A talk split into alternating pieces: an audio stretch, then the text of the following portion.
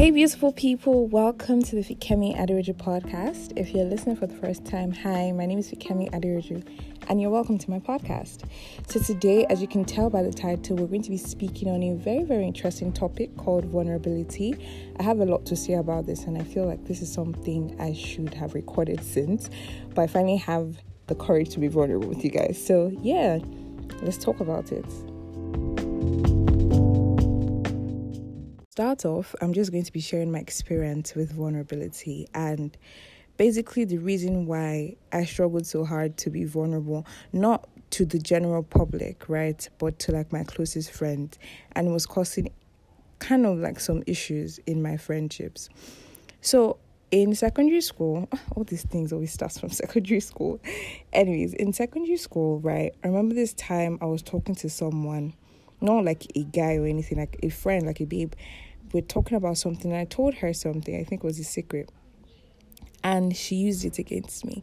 I think I've spoken of the episode I recorded about um, the Chronicles of Aguleba Shapi Evans. Yes, Aguleba Shapi Evans is a story time. So in that episode you understand better what I'm talking about. So you should go listen to that story time. Anyways, so with that whole experience, right, I became really cautious of who I tell things to how I speak to people because you want to say what you want to say, do what you want to do. But the back of your mind, you are so like held back because you don't want to be judged for what you're saying. You don't want to be attacked for whatever you're saying and stuff like that. So because of that experience throughout growing up from like year seven, because this happened in year seven. So from year eight, year nine, year ten, up until like last year or like three hundred level third year, I was so cautious with like opening up to people. There's some of my friends that I tell some things now and they're like, I don't understand. Like you've gone through this since, but I just can't speak about it. Not because I don't trust them enough. It's more okay, it's actually No, it's not like I don't really trust them, but it's just hard for me to let that part of me, you know, like I've been ha- holding it tight for a long time, so it's not used against me. So it's not like I don't trust you enough, but it's just a lot to let go basically. So like what's vulnerability? Um it's basically a state of being exposed to the possibility of being attacked or harmed either physically or emotionally. So it's you opening up yourself. It can be a good thing and a bad thing but like coming from the basic term of like the definition it's just basically you letting yourself be open and letting people have access to you to the deepest things, to whatever it is basically that you hold most dear, or the things you protect the most, like memories or emotions. It's just letting people have access to it. Now, for me, vulnerability was always like once you're vulnerable, you're weak. And once you're weak, people are going to step on you, people are going to treat you like shit. And from that mentality, I was like, nah, I never want to be seen as weak, right? Especially because secondary school, in secondary school, I dealt with low self esteem. So once I was able to deal with that, my mentality was just no, never show any form of weakness. That's why it was so difficult for me to cry before because I just looked at it as why are you crying? Like that was weakness to me. Any form of tears, except I'm watching a movie, like rom coms, I cry in rom coms, but like beats me. but any other thing, for example, if someone breaks your heart and you cry, I said cannot be me. If something something happens and you cry, cannot be me. It got to a point where when people lose people, right? I'm just like, okay. Like I want I'm I'm touched by it. I feel bad for the person. But to shed tears, that's a that's a lot. I think the only thing during this period that really triggered me to cry was anytime I was accused falsely. Accused me falsely for something I didn't do and I get in trouble for it or I'm being attacked for it. It hurts a lot. Or if I'm being lied against, it's that's something that throws me off. Or disrespect. Oof like and it's not because i'm crying out it's like tears of anger like you're angry because you're not being taken seriously and they're not believing your word. And i'm just so upset. That's when i burst out in tears. Anyway so one thing that really helps with vulnerability was with my relationship with god. I started studying the word a lot more. And i came across this bible passage. It's matthew 26 from verse 37 to 39 So I'm going to read it, right? And it's like a story, so it's not like um excuse me, it's not like so or extremely long. So I'm just going to read it from Matthew 26, 37 to 39. And it basically says, He took Peter and the two sons of Zebedee along with him, and he began to be sorrowful and troubled. That's Jesus they're talking about. Then he said to them, My soul is overwhelmed with sorrow to the point of death. Stay here and keep watch with me. Going a little further, he fell with his face to the ground and prayed, My father, if it is possible, may this cup be taken from me, yet not as I will, but as you will. Excuse me. So basically, when I read that passage, it was just like Jesus was Jesus was like he was so playing with his emotions in this part because you could tell that he was a bit scared. I don't know if scared is the right word, but he was just being honest with God and with his disciples. They were like, he was like, yo, this is happening. And later on, if you keep reading, you realize how he kept telling them to watch over him while he goes to pray. He'll come back and see them sleeping and he'll be shouting, like, y'all can't just be awake for a few minutes. And he just allowed God into the depth of his emotions and he was so vulnerable and he kept telling God, he, I think it was about three times where he kept saying, My father, if it's possible, may this cup pass over me without having to take it or may, may this cup be taken from him. There was another one when he was like, um, my father, if it is possible for this cup to be taken away unless I drink it, but may your will be done. So like he doesn't like he was really what I felt was like he was bothered. He was being vulnerable to God and telling him like this is what he is. He was being honest with his emotions and he was letting people in his disciples at the most painful moment of his life.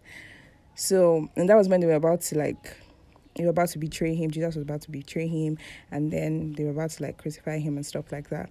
So, that just really showed like, okay, I'm not saying you should be vulnerable with the entire world, obviously not, but vulnerability really helps with friendships. It really does. And I had to learn that. I won't say I've lost any friend because I wasn't vulnerable, because I kind of find a balance. Most times, in some of my friendships, my friendships get carried away with me dealing with their own problems. And then we never talk about whatever I'm dealing with because I never bring it up or it never comes into the discussion, right? So most times I'm always the therapist talking to them, okay, let's talk about this, let's talk about that. But once I started to be vulnerable with a set of my friends, it felt like I don't know how to explain it. It felt like this whole weight, like being able to share stuff. It's not like these things are like deep, deep, dark secrets. It's like bare stuff, like very basic stuff. So I'm shy.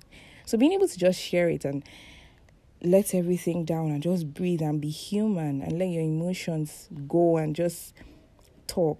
They start to understand you better. Like there's sometimes you have some friends that may seem arrogant to you or may just be giving off this bad bitch attitude like, oh, I can't do this, can't be me, this, that. Sometimes if you get to the point of them letting you in and them being vulnerable with you, you start to understand and realize that, okay, these things are a lot that they are carrying on, and there's a reason why they put up that facade it's because they don't want to let you in and because of the experiences they've had. But you can never understand if you do not, if you're not vulnerable. Like my friends will never understand why I do some certain things if I don't let them understand. So they're going to keep thinking of you in that particular way. And there are some people that don't care, like they would never in their lives. And I get that. But at the same time, being vulnerable is actually a good thing. It has some good sides to it, it has some benefits.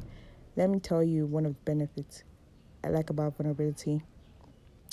Um, it lets people understand you better. It helps you work with people better. It helps you know, you feel more human, basically. So, um, there are different ways you can be vulnerable. I'm going to tell you some I started doing to help me be vulnerable. So, whenever I actually like wanted something, or for example, if I had something to say, I stopped sugarcoating it because before I would never say exactly what I want to say because of fear of people attacking me or not being in support of what I wanted, right?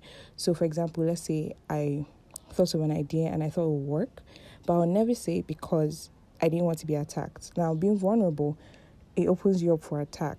Do you get? It opens you up to be attacked, to be harmed, and stuff like that. And not necessarily physically harmed, but like you can be harmed with words. So I was always trying to protect myself from being harmed with words because somebody could just, excuse me, cut off my thoughts that I dropped and be like, nah, that doesn't make sense. I'll just say something really terrible. And I never wanted that to happen to me. Do you get? So I always guarded it. But then it always restricted my opinions because I want to say something, I'd be like, nah, never mind. So it was like they were shutting me up indirectly. Do you get? Or even directly self. They were just always shutting me up. But nobody was shutting me up. I was always shutting myself up because I did not want to be judged or attacked or stuff like that. So being vulnerable, right? You can just start by saying whatever you want. And if you notice that most times you're always cautious of whatever you say out because you don't want to be attacked or cancelled, like forget about that. Forget about that. There's no what's the criteria for being cancelled? What makes you believe that what you want to say might not be the next big thing? Do you get? Another thing is express what you really think. Like say exactly what you want to say. Don't be too cautious. Don't be disrespectful as well, because people might take this now as if Kemi said, I should say what I really think. So I think you're an idiot. no, that's not what I'm talking about, dear. but just say what you really think. Like if you genuinely feel a type of way about a situation or about a person, as long as it's respectful, say what you really think. Don't let the fact that people might attack you or stuff like that hinder you from being expressive. It's kind of similar to saying what you want. Another thing I'll say is try to be more present, right? Don't try to like just hurriedly um, give up this persona, like, okay, whatever, I don't care. Like, you just move past it. Try to accept that emotions are real and you're human and you're allowed to feel emotions. Like, this whole hard guy, hard guy, yeah, I can still, like, I claim hard guy sometimes, but I think now I have something like a balance, right? And in this whole thing, do not forget that it's not everybody you're meant to be vulnerable with. Just and if you do not know your closest friends, I'm talking to people that like have a close knit, I want to build up their friendships. Being vulnerable helps, but it's not everyone you're vulnerable with, right? There are some people you have to be hard. you have to show that you're a hard guy, so they don't mess with you. Like there are some people in my life now that consider themselves my friends. I can never tell stuff to me they're acquaintances or colleagues or classmates because I don't know what people have an issue with calling people for what they are. Like people get offended when I call them classmates. We're not friends. Like us going to class together and seeing in class all the time does not classify us as friends. There's nothing outside that really attaches us or there's nothing I can really trust. Like we're like acquaintances, like I need you for a particular thing, you need me for a particular thing, that's cool. And it's not a bad thing to be an acquaintance or a bad thing to be a colleague or a bad thing to be a classmate or ESCO member or members of the same community. Like, call it for what it is. Because when you now start calling people that are not your friends friends, that's where more problems will start. If you start calling them classmates, call classmates classmates, it restricts unnecessary familiarity right? So it keeps your space safer. And I had to learn this as well because I used to be that kind of person that calls everybody my friend. Like, oh, that's my friend.